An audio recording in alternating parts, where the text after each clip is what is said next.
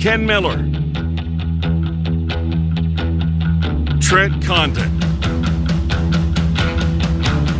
Miller and Condon on 1460 KXNO. And now on 106.3 FM. Right, good morning, everybody, and welcome to Miller and Condon on a Monday. It's Des Moines Sports Station, 1460 KXNO, 106.3 FM. Trent Condon and Ken Miller with you for the next couple of hours, talking sports with you. Thanks for being a part of the program here this morning. On the BMW of Des Moines guest list at the bottom of the hour, Scott Dochterman will join us. A lot of ground to cover with Doc. It is game week after all uh, for the Hawks. Uh, we will talk to Scott Dochterman on that maybe a little bit on the end of a, a podcasting era with him and Marc Morehouse no longer uh, doing their On Iowa podcast, but mostly obviously on the here and now, and that's Iowa and Purdue at 11:05. Bama Bob Trent and I will recap the weekend in college football. Also going to go on record with the Big Ten. You know, if not Ohio State, who Likewise, I guess we should if Wisconsin. If not Mhm, Wisconsin, who? Uh, so we'll do that. And then uh, Eric Heft is going to join us. A huge, huge spot for Iowa State as they go on the road to take on uh, the Cowboys of Oklahoma State, Stillwater bound in a game, to, mm, at least for my I sit, absolutely huge uh, in the grand scheme of things, and that grand scheme is potentially stamping, uh, punching your ticket to the Big 12 championship. We'll recap the weekend.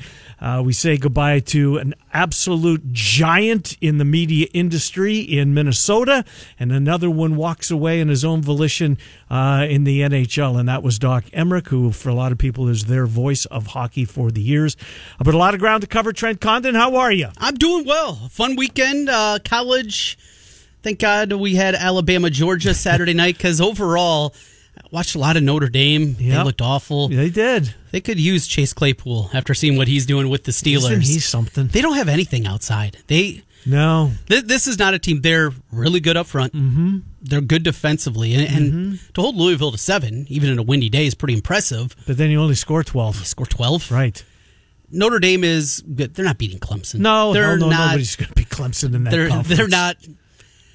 They're a fine team, Yeah. but are they a top ten team? No, I don't think so. This It- is why uh, uh there's a lot of reasons I want the Big Ten back. Mm. You know, to get some of these teams that are holding, that are place holding mm-hmm. in the top 10 right now. I mean, Coastal Carolina. It's a great story for them to be ranked. I've seen people. Bruce Feldman, who I really respect, he hasn't been his top ten because he said, "Well, they've actually earned it on the field." And until he sees the other teams, okay, I get it. But come on, Coastal Carolina is not a ten. No. they were they were picked last in their division in the Sun Belt. That's quite a story. Yeah. Quite a story. And watch them. They're the only game in town way, way back on September the 12th when they picked off Kansas. Anyways, we've got football coming out of our ears this weekend. So glad that it's back. And yes, we're going to spend a lot of time in that game, Trent, but I'll tell you what, this game in Stillwater. Mm-hmm. And I know that I've gone on record, and if, if Iowa State wins this game, it would be. And you said it a couple of weeks ago Yeah. where they're at. It would be disappointing if they don't get to a championship game now. But this is a big spot for both schools, both coming off buys. Uh, Iowa State's was scheduled, Oklahoma State's wasn't, uh, but the COVID took their game off uh, last weekend. So a big, big spot. Sadly, they're both at two thirty, but. Uh, if that's the worst thing going on in anybody's life, you're doing okay. Yes, absolutely. Looking forward to a Big Ten football conversation, getting that back. It just, for me, I'm a Big Ten fan. I'm an Iowa fan. And the teams that you just know more about, we had one Big 12 game this weekend. Yeah. And, and that's always, if there's a Big 10 or Big 12 game and there's nothing really else on, Uh-huh. I'll still watch. Uh, me too. You just a couple of middling teams going Yes. up against each other. I'll, yes, I'll watch Purdue against Indiana. I'll watch Oh, those yeah. type of games. Right. But without it, that's what I told you. You were trying to pump me up for the South Carolina game. And it was a good game. And it was a good game, but Right. it's still just It's not the same. I agree with you. it's not the same. Right. Georgia, Alabama, yes. Right. LSU when they're good against Florida, yes. Mm-hmm. South Carolina, Auburn. it just it's more difficult where I can. We should have watched my Razorback, my Razorbacks. Oh, you're, But you're deep in. This Sam Pittman story is unbelievable. And you know, you, yeah, I root for these kind of stories. I'm right there with you. This Yep. guy was a lifer, football guy, assistant coach, an O line coach forever, and players politic to get this guy the gig. And look at the turnaround. Anyways, I don't want to spend the week on Arkansas. No, but, it, but it's incredible. It is a good story, and they're doing it defensively. Right. They were It wasn't close. Mm-hmm. The worst defense in the SEC. It's not like they went out, brought in six grad transfers, a couple No. of JUCOs, and no, that's not what this is. These are guys. That, these are guys that were on the roster Yeah. that weren't playing. Right. John Chavis, who for a long time was considered one of the best defensive Yeah. coordinators, he was the D coordinator at Arkansas, and now uh-huh. bringing a new staff. Yep. Pittman takes over, Yep. and taking these guys and molding them into it. It is. It's a really good story, but thankfully, won't have to talk much Arkansas football now going forward. No, we, we won't. There'll be a lot of Big Ten conversation, and uh, Iowa State back on the field as they take on Oklahoma State. Your Bears are in first place. You got must have a little bounce in your step. As I said to my son last night in a text message, if I'm the Vikings, I'm going to start Riley Reiff at quarterback for the remainder of the season. Not even Nate Stanley. Huh? Not no. Well, You're going no, with a different no. Hawkeye. No, yeah, I'm, I would. I would start Riley Reiff. Put the left tackle at QB because it's all about Trevor Lawrence. Uh, th- this is not a good Vikings football team.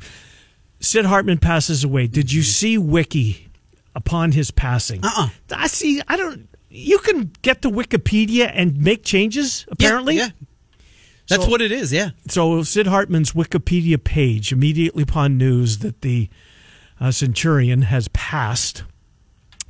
Um, cause of death: No, Kirk Cousins. I mean a little morbid, but it's pretty hilarious. it is right. It, it, Yeah. bring, it brings a little bit of a smile, but the It football does. team itself, Trent, is just it's they're awful. They're Mm-hmm. a bad, bad football team. Green Bay gets the snot kicked out of them. Boy, did that game change quickly from ten nothing. All of a sudden, blink, Mm-hmm. uh, and and the uh, uh, Buccaneers are in front and they're pulling away, and Ndamukong Suh's knocking Aaron Rodgers on his can, and they're chirping back and forth. This Tampa Bay team is good. Here's what makes it so difficult to bet football. And there was a, a segment last week. I think you were on the phone. I was talking about pros versus Joes. Yes, and yeah. how I was going to be a Joe because I love the Rams. They're not going to get beat by the 49ers. You watch the Niners. I watch the Niners. I've been watching the Rams. This is, team is going to pound that, you know what, out of them. Didn't happen. Didn't happen. And yet the pros were all over this San Francisco team. I'm thinking to myself, how in the world, what do they see? Well, this is why they do this for a living. Baseball was good. Feel bad for the Braves fans. Uh, feel good for John Bowenkamp and Yeah. the other Dodger fans out there. We're going to get the best team in the American League record wise against the best team in the National League record wise, and they will start tomorrow uh, with Game One of the World Series. But uh, it was a phenomenal weekend of sports, is what it was. We get Tampa against the Dodgers. These two teams are combined winning percentage best in World Series history. Isn't that something? Of course, abbreviated season. Maybe that has something to do with it. But regardless, these are two really good teams. And though we'll have the designated hitter all the way through, something we haven't had in a World Series before, all seven games if it goes that long, these are two managers. These are two teams that are built where it's going to come down to what we love about baseball the second guessing, the decisions, those who to leave in, who to pinch hit, those types of situations. The Dodgers and Rays do it about as well as anybody in baseball. And we're going to have a lot of that second guessing. I'm excited too. The quick turnaround, not a big layoff laying into it. Right. Get started again tomorrow. And That game last night needed Joe Buck. Yeah, It needed Joe Buck. it was a really edgier seat, was. entertaining game. It was a game seven and back and forth. Like if you're a Braves fan, you're sick to your stomach. Your team ran themselves out of the fourth inning. Oh. Just an atrocious, a just five two unbelievable- five two six double play. Is that what it was? I think that's what it was. Yeah, I mean, yeah, third baseman, catcher, catcher, third baseman, tag, diving tag, turns around, throws the ball to his shortstop. Uh, amazing, just amazing, just the bungling of the the Braves. Uh, but a great, great game and a great series, and the Dodgers. Uh, winning three straight games to punch their ticket to the World Series after the Braves were up 3 1 in that series. The Astros, nobody shedding any tears. They came back from 3 nothing to make it 3 all before they finally succumbed to the uh, Rays on what, Saturday? Did you watch any of it? Yeah, I did because you know what? Or what was game was I watching early? There was a window before Bama, Georgia started. There was nothing really in the afternoon slot that Mm-hmm. floated my boat. So what was the early game on Saturday? Well, whatever one. I watched one of the games on Saturday. It might have been. might The have been early game was, the, Bra- National League. Yeah, It was the was the Dodgers Right. Braves. so uh, uh, to answer your question, I didn't watch a ton of the American League game because I was locked in on college football. Same thing. Yeah, it was Alabama Georgia. Right. Kind of dominated things and a little flipping around. And how about Florida State Yes. Get the win against Carolina. And how about at the end, Trent? I mean, Carolina, they dropped three straight wide open passes. Yes. They were going to come back and, and have an opportunity to at least tie that game with a field goal. Yeah, I mean, uh, Florida State, they were a big, they didn't score in the second half, I don't think. I think they were blanked in the second half. They were, yeah. Yeah. Because it was 31 7 at the Right. half. And I jumped on Carolina after they scored the first touchdown in the second half. That made it 31 14. Got him at like plus 375. Oh, just a little ya? little sprinkling. And Yeah. as I was watching the last possession, as you were, a little bit different kind of Oh. interest on that one. Catch the ball. Let's go. Really? And, and yeah, I thought they were there, but you could see afterwards too. The Florida State, uh, the fan base, they were cutting to the fans in the Mm-hmm. stands, and just your team's not very good, but especially for Florida State standards, get that kind of win, get some momentum going, and roll from there. And The ACC overall, Trent, it's just, and, and thankfully with the Big Ten back, we're not going to spend a ton of time previewing or recapping. NC Bama. State's four and one, Yeah, I don't get it. right? I don't get it. I know Clemson's legit. I mean, Yeah. I don't want to just fast forward because I think Ohio State will have a say in this thing. Mm-hmm. I'm anxious. That's my early game on sun, on Saturday. I'm watching Ohio State and Nebraska. To I see want- both teams. To see both teams, Yeah. right. I mean, I think Ohio State's absolutely worthy of being in that conversation, but I want to see it on the field to back it up. And I know that one week won't form your solidify your opinion on this team either way. Likewise, I want to see Nebraska. Who are they going to start at quarterback? What are they going to be any better defensively? A lot of questions. Look, Nebraska, into a small extent, it kind of moves the needle a little Mm-hmm. bit in Central Iowa. They are a a love to hate team, if nothing else. yeah, it's right? one thing Iowa and Iowa State can get They behind do together. No question. Everybody hates Nebraska. Everybody hates Nebraska. So we'll I'll, I'll pay attention to that game in the early slot, and then both of them head to head uh, at two thirty in the afternoon. Uh, Iowa State and Oklahoma State, and obviously Iowa uh, and Purdue. Look, I really, um, I guess we should at least mention the um, the letter, the extortion letter that was sent, the list of demands that were sent. I don't want to give it a ton of oxygen. A, it's game week. B, I've never seen anything like that. You either file a lawsuit or you don't. And I think it's coming. But it's just the timing wise. Trent, I think that if these guys were serious, and they got some powerful people behind them. Yeah. I mean, Alfredo Parrish, mm-hmm. he doesn't jump on these things, um, you know, just because he's got some free time. But it's game week. Mm-hmm. I mean, you're not going to get this story's not going to get the oxygen that maybe they think it's going to because it was clearly, I think, dropped at this time to get the full effect. I, I think this backfired. I don't want to talk about it. It's extortion. The response by the University of Iowa General Counsel Carroll Reasoner. Yeah. What she said, I didn't even read it. We respectfully, respectfully decline your monetary and personal demands. Right. Un- We. I want Barta fired. I want Brian Ferentz fired. We want Kirk, we want Kirk Ferentz fired, and we want twenty million. Or I've never seen anything like that before. hearing anybody that works in employment law, they will tell you basically all this is it's pretty garbage. You- Yeah. You, don't you don't go in with a list of demands like that. Well, we have an employment attorney that we talk to whenever something like this. So maybe we should get Nate Bolton at some point this week. Mm-hmm. To and it might be a five minute conversation. that's all I want to talk about it, Trent. Is, is there any merit at all? No, then we can move on quickly. If there is, all right, Yeah. then we'll go a little bit deeper. Right. And there's always other things we can talk about with Nate in, in the law and sports world as they collide. But yeah, I, I saw it the same way as you. Twenty million dollars. Well, And three Ten- firings. 10 for us, 10 for everybody else. Mm-hmm. And that that kind of says something too. If I'm the University of Iowa, and I'm sure this is probably a part of a lot of big organizations, whatever university, whatever it may be, game plan is bleed them dry. To stretch this thing out Yeah. as long as possible, get all those billable hours up there, and, and see how long they can last. It's Yeah, I wonder if it's a pro bono situation for the could be, attorneys. yeah. Uh, well, well, we'll see how it plays out. But I, I want to talk about what's on the field. June, July, we spent a lot of time on the story itself, Mm-hmm. and clearly Iowa. I, I think it resonated. Um, who were who was interviewed? Was it Hankins that was interviewed? I think recently, and was asked if he notices a difference culture wise and what it's like, uh, and he couldn't say enough glowing things. That it's it's it's it's way more i think he used the word and i'm paraphrasing fun but when it's time to go to work we know that these coaches they're coaches after all Yeah. but it's a different feel a different vibe and that's going to happen when chris doyle is no longer part of it Yeah. right Braithwaite takes over Mm-hmm. as the in the interim role right now as the head of strength and conditioning. He's also said uh, last week when he was interviewed that he never heard Doyle use the N word and any context during his words, you know, working with him in the years that they worked together. But still, you, you have some of that positivity back and, and a wake up call. And when you're on any job for 22 years, sometimes you need those kind of wake up calls. And, and though, yes, the players continually are changing, your coaching staff is always evolving and changing.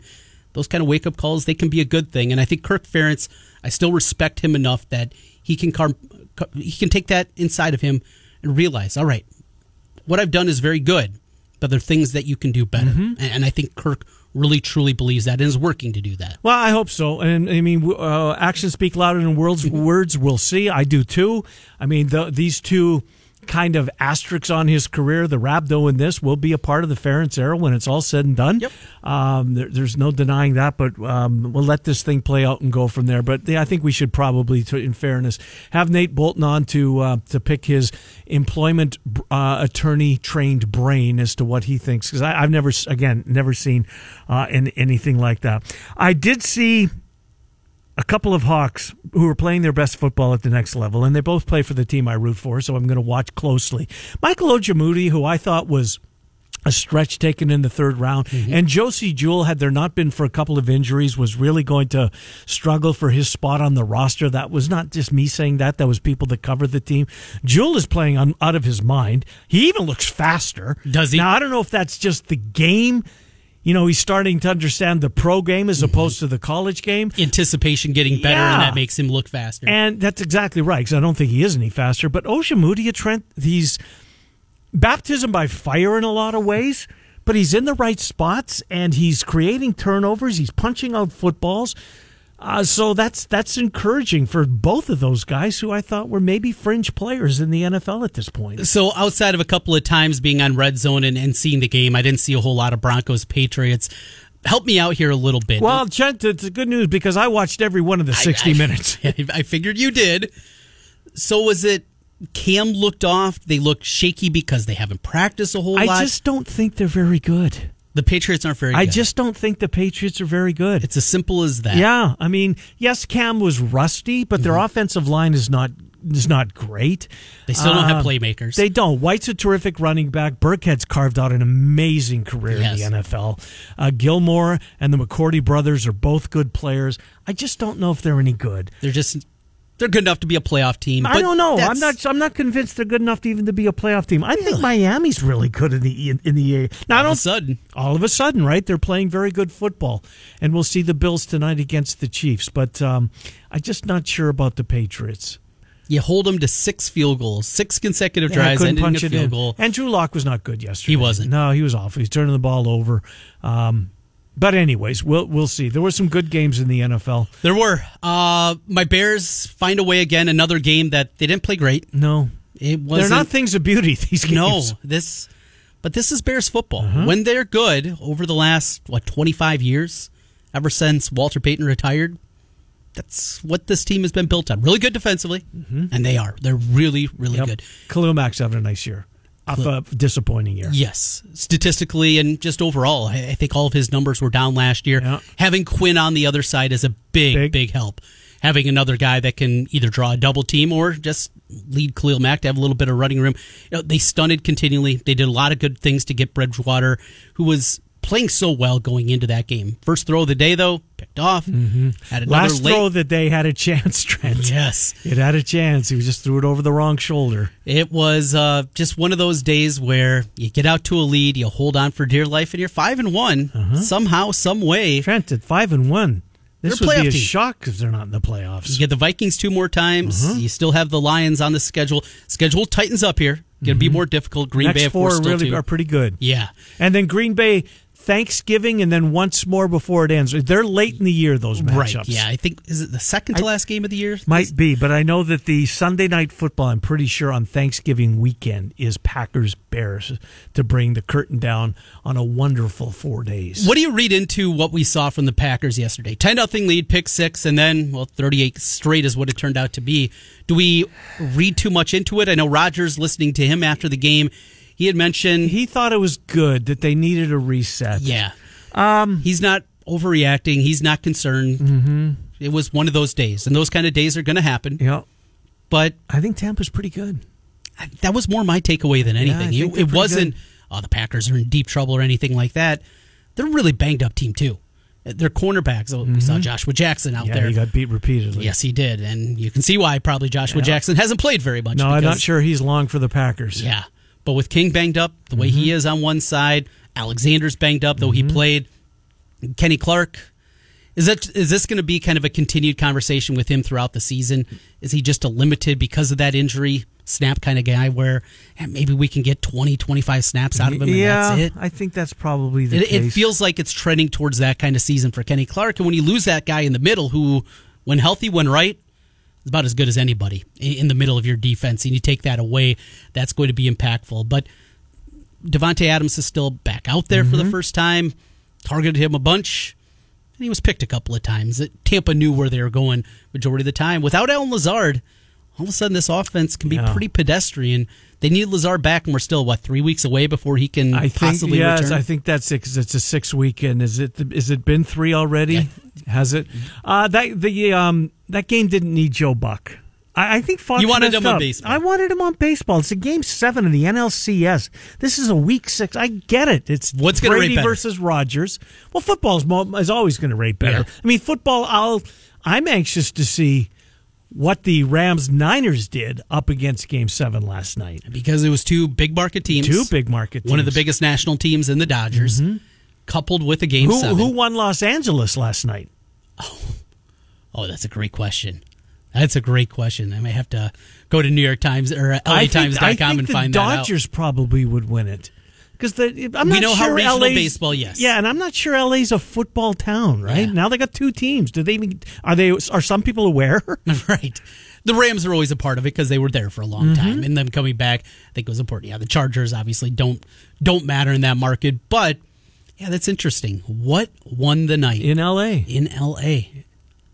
I'd still say the football. Yeah. I'd still that would still be my guess, but I wouldn't be shocked if it is. Well, you know what we're going to see? We're going to see either LA or TB become a championship city, right? One of them is going to have two championships here in the in a month's time. Isn't that crazy? Isn't that nuts? What's uh, how this is played out? Uh, real quick on Doc Emrick. And we'll talk probably more so with Cappy on Wednesday. Uh, he's interviewed him a ton of times. Um, what, what a tremendous, tremendous gift to hockey fans listening to Doc Emrick. For me, he's one of the best, uh, the top three to e- ever do it. And and this is probably not fair, but uh, and maybe it's my Canadian bias showing. But there's two guys that I listen to a ton: Bob Cole and Danny Gallivan, who called the Montreal Canadiens in the '70s on Hockey Night in Canada. And Bob Cole was the English broad or the Maple Leaf broadcaster, Hockey Night in Canada. But Doc Emrick for 47 years, what an unbelievable career! And the games that this guy was fortunate to paint the picture for uh, the hockey fans and the listening audience, just as he was unbelievable. Trent, he really and truly had a gift, and he shared it with us. it's a guy that I didn't get to know until late late in his career, but just his description of the game, it was different than anybody I've heard in any sport. Mm-hmm. Calling a game, the number of different terms he had for, well, it's just For like- anything. Yeah, and, and boy, where did he come up with that one? Mm-hmm. And the list, the vocabulary that he had, the adjectives that he used, it was something I never heard before. And the same thing. I'm I'm a play-by-play guy. I enjoy listening to all kinds of walk and walks of whatever it is, whatever sport, and it's something that I always listen to very closely. Completely different and- very eye-opening. The first time I started hearing those terms in different ways and we talked about Kirk Ferentz being in the same job for 22 years, and you get into those rhythms. And same thing as a play-by-play Mm-hmm. broadcaster, and there can be a lot more to it. Mm. There's a lot more terms that you can use Yep. over the course of a game, and he was as good as you're going to find doing painted that. the picture. I mean, this is a guy that goes back to Gordie Howe with the Red Wings and Bobby Hull with the Blackhawks and Bobby Orr as a member of the Bruins. I mean, he's been doing it for 47 years. Just absolutely remarkable. Now, real quick, and I, will, I want to spend at least a couple of minutes with Scott Dochterman because I'm assuming him. He shared a press box with Sid Hartman. Uh, if you haven't read it, the the Sid, the Sid Hartman Prince story is a. Have you read it? Are you familiar with the story? no, I don't know. So uh, it's on ESPN. I think is it Kevin Seifert or Seifert? Seifert, I believe is his yeah. name. Uh, he wrote it. Prince was the halftime enter uh, the halftime show at one of the Super Bowls. In the in this maybe 2007, whatever it was, it was sometime in this century, and Hartman was there, and, and Hartman wanted to meet Prince, And Prince isn't a guy that was really wanted to talk to anybody, apparently. And it's on ESPN.com. So somehow Sid Hartman and one of the uh, sports information director, PR directors for one of the terms, was able to get Hartman past three layers of security down into the bowels of the uh, of the stadium because you know that the the Super Bowl performer always meets with the media on Super Bowl week. You're, Okay. you're aware, right? Whoever's whoever the halftime act is is going to do a press conference. Well, Prince wasn't going to take any questions. He was going to sing us a couple of songs, and that's what he did. So Sid Hartman wanted to meet Prince, both Minnesota guys, and as we come to find out, the two guys that are uh, in the land of ten thousand lakes that that everybody knows when they're referred to by their first name, Prince and Sid, right? So Sid and this this uh, member of the one of the I think it was the twins um, are chasing Prince's entourage through the bowels of the bowels of a stadium, and Hartman shouts, "Prince, Prince!" and he's surrounded by his bodyguards, right? And the guys think, "Oh, this isn't going to go well. this is going to be bad." and all of a sudden, Prince stops and turns around and st- takes a, a step forward towards this on this eighty-something-year-old man who's running him down. And he stops, and his bodyguards part. And Sid walks up to him and says, "Hey, Prince." Mr. Hartman, how are you? It's good to see you. Wow. It's amazing. I mean, I'm not doing it justice. Read it for yourself. It's a tremendous story because apparently Prince talked to nobody, right? Yeah. Um, but he was he too wanted to meet Sid. Another close personal friend of Sid exactly, and that's how he referred to him. By the way, look at it outside for God's sakes. It's snowing. This is But the front page of today's Minneapolis Star Tribune. see that. Have you seen it? Yes. It's completely white with his tape recorder and something about a close personal friend. Sid Hartman wrote a column that was published in yesterday's Star Tribune. On the day that he died, he was published at the age of 100, column number 21,000 and something. I mean, Trent, what a career. I mean, this Yeah. guy started selling newspapers in 1928. He's not a high school education for crying out loud. Dropped out his junior year to sell newspapers. Yes, because he had to do help the family. Mm-hmm.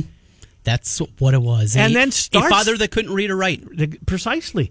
And started the Minneapolis Lakers, or is a big, big instrumental was the piece. GM. He built them into a Do into you know why he team. quit? Uh-uh. Because he couldn't convince the owners who were going. Sid had a trade lined up. He could not convince the owners to pull the trigger on a guy named Bill Russell. Oh wow. and he quit. It's in his book. Said I didn't know. I mean, I knew him obviously. Yeah. I, I couldn't wait to read Sunday him. mornings were a big part. If if I was ever with Grandpa Jack, Absolutely. And the best part of his column was jottings. Yes, the very bottom Yep. jottings. every time be a Minneapolis visiting family, a doubt. Sunday paper, Star Tribune. It, it was always a huge part of Yep. it. Reading Sid, what Sid had to say, and I didn't like Sid. I didn't like Sid because he loved the Gophers more than anything. He. The, He the loved them. Gophers Were his team. were his team, and he would sing their praises even Yep. when they were awful. Jim Wacker up there going 0 11, but they had a team Yep. coming in the following year, and he was also He was a Vikings guy. cheerleader. He was. Yep. He absolutely was. The Gophers were number one for him, and you know we lost Bob Brooks a few years Mm-hmm. Back. Miss uh, lost Sid yesterday, and those stories and, and hearing and, and I know Dochterman had been at least a small part of that. I'm excited to talk to him because those kind of stories that that is one of my regrets that I was never able to be in a press box with those two guys going back and forth, and you you would hear the stories of those two guys would just holler at each other. Trent, there's a statue, a statue of a media guy outside Target Field. Mm-hmm. A media guy, Sid Hartman, with his tape recorder. It's and I think it's it's a, they apparently they've taken it down now. And I don't know if that took it down because of the writing. Oh, I, I don't know or renovations or whatever. But apparently it's in storage. But what an amazing. 100 years old the day he died. He's published in the paper. Remarkable. It's time for another $1,000 handoff. Text the keyword home to 200 200 right now. It's your chance to win a 1000 bucks. Home to 200 200. You'll get a confirmation text and info. Standard data and message rates apply in this nationwide contest. Uh, Google, not you, Trent, the audience. Google Sid Hartman and Prince. It's a really good read. Um, it really is. Anyways, uh, Scott Dochterman. After this timeout, we will talk to Doc. He's, of course, with the Athletic, covers the Hawkeyes, Miller and Condon till noon. Bama Bob Trent tonight, 11.05. Eric Heft on the Cyclones at 11.30. It's Des Moines Sports Station, 1460 KXNO and 10. Com.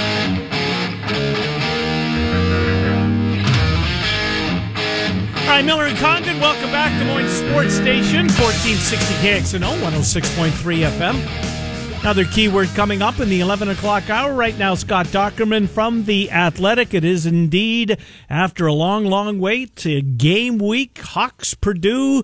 Uh, they will kick at uh, 2.30. Jeff Brohm will not be part of it. He is positive. Uh, so he, well, let's find out. Doc, uh, uh, Trenton Ken, thanks for coming on. Um, he can't be on the sidelines, right? The Big Ten has way more stringent COVID positive. Um, I guess uh, checklist than most of the others. Apparently, there's a 21 day for the players. What is it for coaches? Do you know, Doc? Coaches, which is 10 days.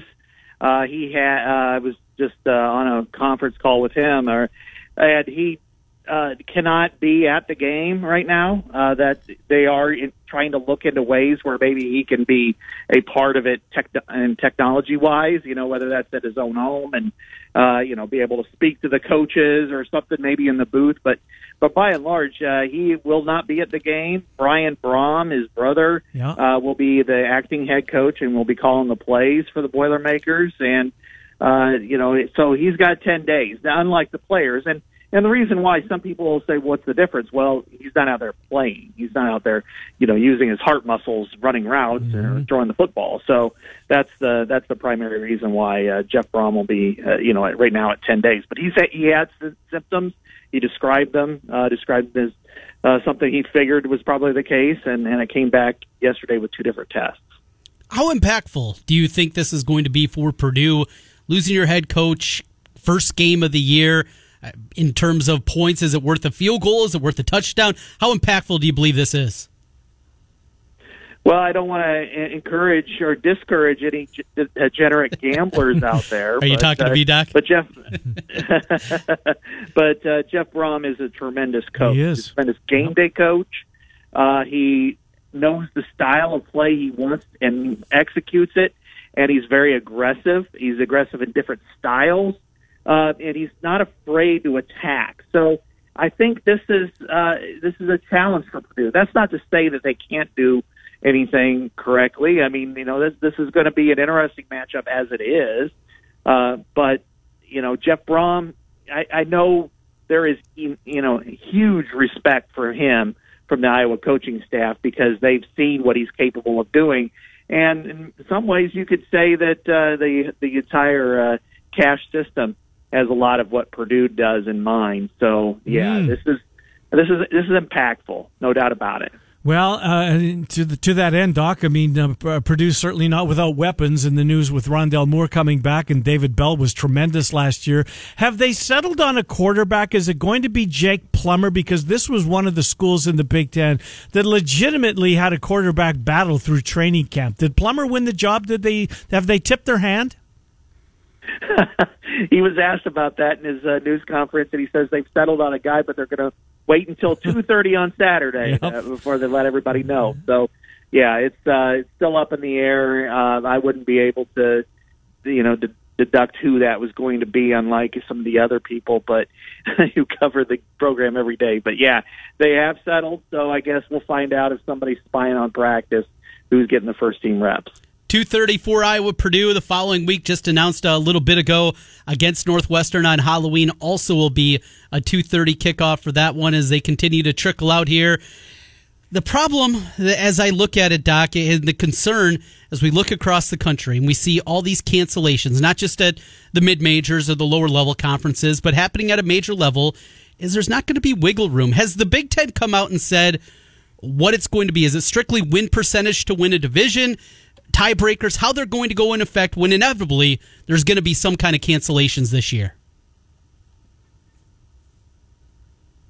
that. Uh, I did talk to the Big Ten about a lot of different things, but that's one part of it that hasn't really been completely defined and, and told to everyone. And uh, I'd imagine that that's probably the case. And but you know, I'm I'm only speculating. And mm-hmm. the other thing is, if if you got a team, let's say, is seven and one and one that's six and one, but the six and one team beat the seven and one team, uh, it would be grossly unfair uh, if a game got canceled uh, that that one doesn't get a chance to play for the title if they won the head-to-head matchup. So I, I would like to see some clarity on that from the Big Ten.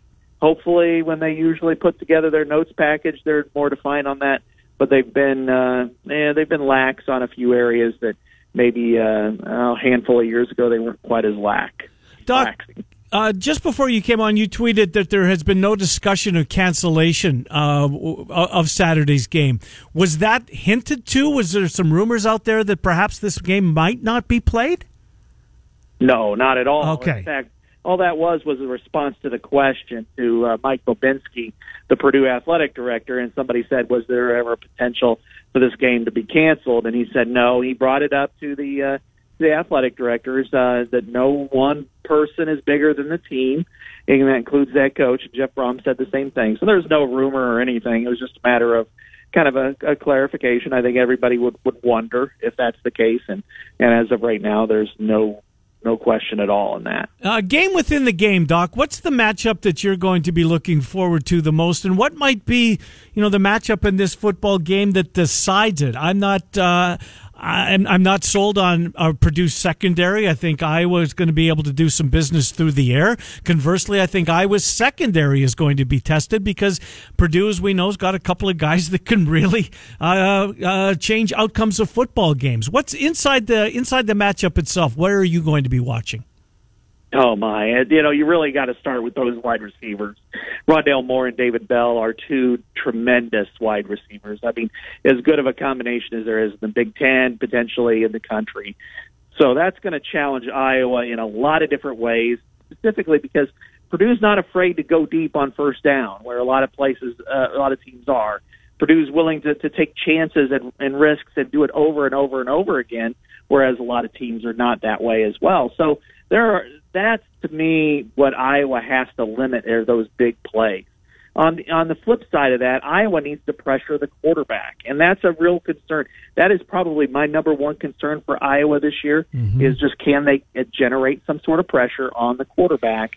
Um, because without AJ Epenesa, you don't have a guarantee. You know, even when Epenesa wasn't getting pressure on a on the quarterback, he was drawing slant coverage, he was drawing double teams, he, or, or chips everything that was was the protection was slanted in his direction. That's not the case this year. So can somebody like Joe Evans or Zach Van Valkenburg or somebody else generate that kind of pressure? Um, I do think Iowa is going to score points, and I think they're going to score a lot of them. The one player that you have to be cognizant of on the Purdue side is George Karlaftis. Yes, this guy number can five. Play. He's a five star, and he reminds me of Ryan Kerrigan. So him going against uh, either tackle. Uh, Coy Cronk, that's a really interesting matchup simply because Coy's from, you know, Lafayette, um, if he's on the right side. But then on the left, Alaric Jackson, and George Karlaftis, those are two players I think will be in the NFL. So that, to me, is the most important matchup for Iowa offensively. Talking with Scott Dochterman from The Athletic as we take a look around Iowa Purdue coming up this weekend. And yesterday, another layer to the story that we talked so much about over the summer eight former players seeking $20 million from the university. Kirk Ferentz's fire, firing, along, among other things. Your takeaway as you uh, read through that yesterday? Yeah, I think uh, Austria demanded less of Serbia after Franz Ferdinand was uh, assassinated in 1914. Uh, that's that's really, I I, I want to uh, considering I'm reporting this story and I I'm trying to avoid any kind of personal feelings. Uh, I would say that um, you know, given given a university in the middle of a pandemic, ten days to respond to a letter asking for twenty million dollars and the firing of uh, of an institutional head coach uh, who's been around for twenty years, his son, and the athletic director. Um, you're basically saying we're just going to sue you because that's exactly. not going to happen. So, yeah, so I it. think at this point you you just say, go for it. And if you're Iowa, I think Iowa should fight it with every fiber in its being. I mean, you know, what did those players do to deserve that kind of compensation? You know, and I, I'm sure this is meant to settle. You know, they don't, mm-hmm. they don't want to Iowa probably wanted to go away, but at this point, I think uh, Iowa's made a lot of changes, and Iowa's offered a lot of former athletes the opportunity to come back to college, uh, paid for. Um, so if these players want that kind of money, I'm sure I will say, "Take a score. We'll take you." Uh, Doc, couple of things uh, away from uh, the game itself. Um, you, let's start with Sid Hartman. I'm assuming, I know you have, you shared a press box with him when the Gophers and the Hawks would play. Just an incredible, incredible life, an incredible career. He published his final column on the day that he passed away. Um, just, do you have any memories of Sid Hartman and sharing a press, press box with him? Oh, for sure. I mean, Sid was such a visible face everywhere, and one one that came to my mind was in 2014, and before the the Gophers and Hawkeyes game in Minneapolis. I'm sitting there with Brooksy, and here comes Sid, and and you got Sid and Brooksy sitting there talking over about Forest Evashevski and all those Hmm. games, the 50s, and and I'm sitting there and I'm just like, you know what? Shut up, listen, Right. Yeah. because these guys are. This is Washington and Jefferson of one of the great rivalries in college sports, and they're talking away, and then.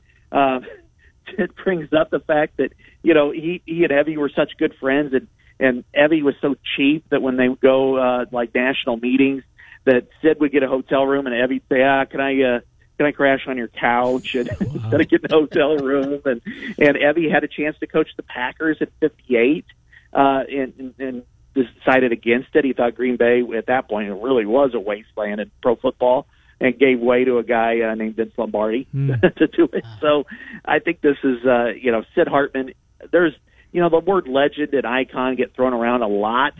Uh, he is absolutely a hundred percent uh, an icon and a legend in in the world of sports in the in the Upper Midwest, and there there will never be another one like him. No, I can guarantee that. I, I couldn't agree with you more. You and Marc Morehouse, uh, end of an era as far as your on Iowa podcast. Our friend Marc Morehouse is uh, uh, going to go into retirement. You did your last one. I'm guessing that a lot of people clicked on to listen to uh, uh, a weekly staple in a lot of Hawkeye fans' lives, the on Iowa podcast. It's uh, the last one was recorded, but I know you're still you're still going to keep doing them. Your partner's going to change. Nicole Auerbach and you were doing one at the Athletic, and I believe you and Rob Howard teaming up. But uh, just you and Marc, uh, it's ten years, whatever it was. That's that's quite a run. Yeah, it sure was, and uh, you know we've kind of moved around in different areas, done different things, but you know, I mean, Marc and I were very close. We had a very good relationship. I think our chemistry was really solid. Um, you know, in our podcast, I mean, we've had so many memories uh, associated with it. So yeah, I- as I mentioned on Friday, I think in a tweet that you know my heart is full, but it's leaking. I mean, you know, we are, and we will remain great friends. There's no doubt about that. And it, but we just we did such uh, I, I thought really fun work. We felt like we were two guys at the bar just kind of sharing our thoughts, and uh, we, you know we did have a, a front row seat to all the action, so we did know a lot of different things. So. Uh, you know, it's it's tough to way to end, but I you know I wish Marc the the best in his life choice uh, to to leave the, the Cedar Rapids Gazette after 23 years and uh, going to uh, Galena, Illinois, just to kind of uh, probably relax for a while and then figure out what's next in his life. So um, yeah, it was it's bittersweet to say the least, but um, yeah, I, I will be continuing. Uh, you know, I have two different podcasts. The Athletic started uh, podcast this week uh, regarding the Big Ten. I started one today with Nicole Auerbach. On Wednesdays, I'll be with Mitch Sherman, and then on uh, Thursdays, I'll be joining Rob Howe with uh, with one for you know we'll just kind of break down some stuff Iowa wise. But it, it won't be the On Iowa podcast. There'll never be another On Iowa podcast as far as I'm concerned. No, it was a hell of a run. Scott Dochterman, thank you. Uh, we will talk to you a week from today. Appreciate what you do for us here on Mondays. Uh, have a great week, Doc. Appreciate it. All right, thanks guys, appreciate it. Good to talk to you. Scott Dochterman from The Athletic. Take our final time out of the first hour of the program. Come back. By the way, Iowa State, Kansas, they kick at 11 on FS1 on the 20, no, the 31st. 31st, Halloween. Halloween. Uh, and then Iowa Northwestern at 2.30. And we're getting absolutely pounded with snow right now. It's incredible, Trent. You know, we had Doc on right before the Durate show. Yeah. As it was While it going was through going- here. yeah, yeah. And of course, we knew what happened over in Cedar Rapids. Maybe we should have given him a head up about this, too, because it's heading his way. Uh, I was shocked yesterday morning Oh. to wake up. The same way. I, I told my daughter, look outside.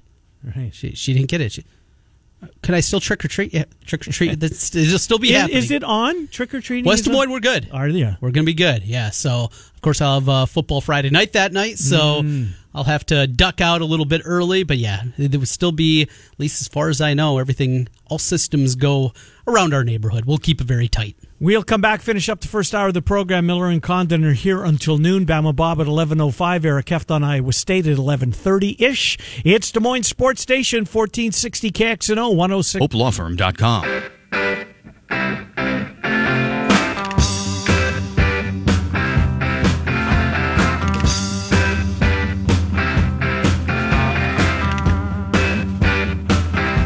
All right, final couple of minutes, first hour of the program. And Condon, Des Moines Sports Station, 1460 KXNO, 106.3 FM. Boy, it just feels different, doesn't it? Big Ten's Week 2 schedule Yeah. comes out. Ohio State, Penn State at night on the 31st. It just feels different. Game day gonna be in Minnesota. Yeah, how about first that? time. How about that? Good for them. Gonna guess they're gonna be at Penn State then the following week. For Penn State, Ohio State? I'm gonna guess uh, unless Fox has uh, got that, but with uh, that being uh, ABC broadcast for that, right? It is. Yeah, it is. What else is. What's the whiteout gonna look like? Well, look outside. They need snow in order for, It's- for them to pull it off. yeah, that's. Oh, boy. We're getting football. We are. Where you can't have everything this year. Mm-hmm. But you're right. That is. Boy, that would be spectacular, wouldn't it? To watch would. that visual unfolding. Um, yeah, sadly not the case. Oklahoma, Texas Tech is the big uh, 12's prime timer that night. Texas Tech, Oklahoma, we'll see. Um, I'm not sure what else could have put up against it in in its place, but that's what the Big 12 is putting in their major, major time slot. All right, Bama, Bob, Trent, and I will go around college football. How'd you do on your picks? Uh, three and two. Three and two Three and two. So another winning week as for we you. Well over uh, 58% on the year. I Wow. will take that. Good. You're keeping your head above water. I'm two and two as I got the Chiefs tonight. But again, Chiefs. this was the the pros are all over Buffalo. they are, and that number's at five and a half. Is it gone to five and a half? That's where it was at DraftKings this morning. Wow. I uh, had some problems with DraftKings yesterday, logging into my account. Couldn't log in. Oh, you know going what? I, I read something about that. It was a uh, it was a company wide issue. Yeah.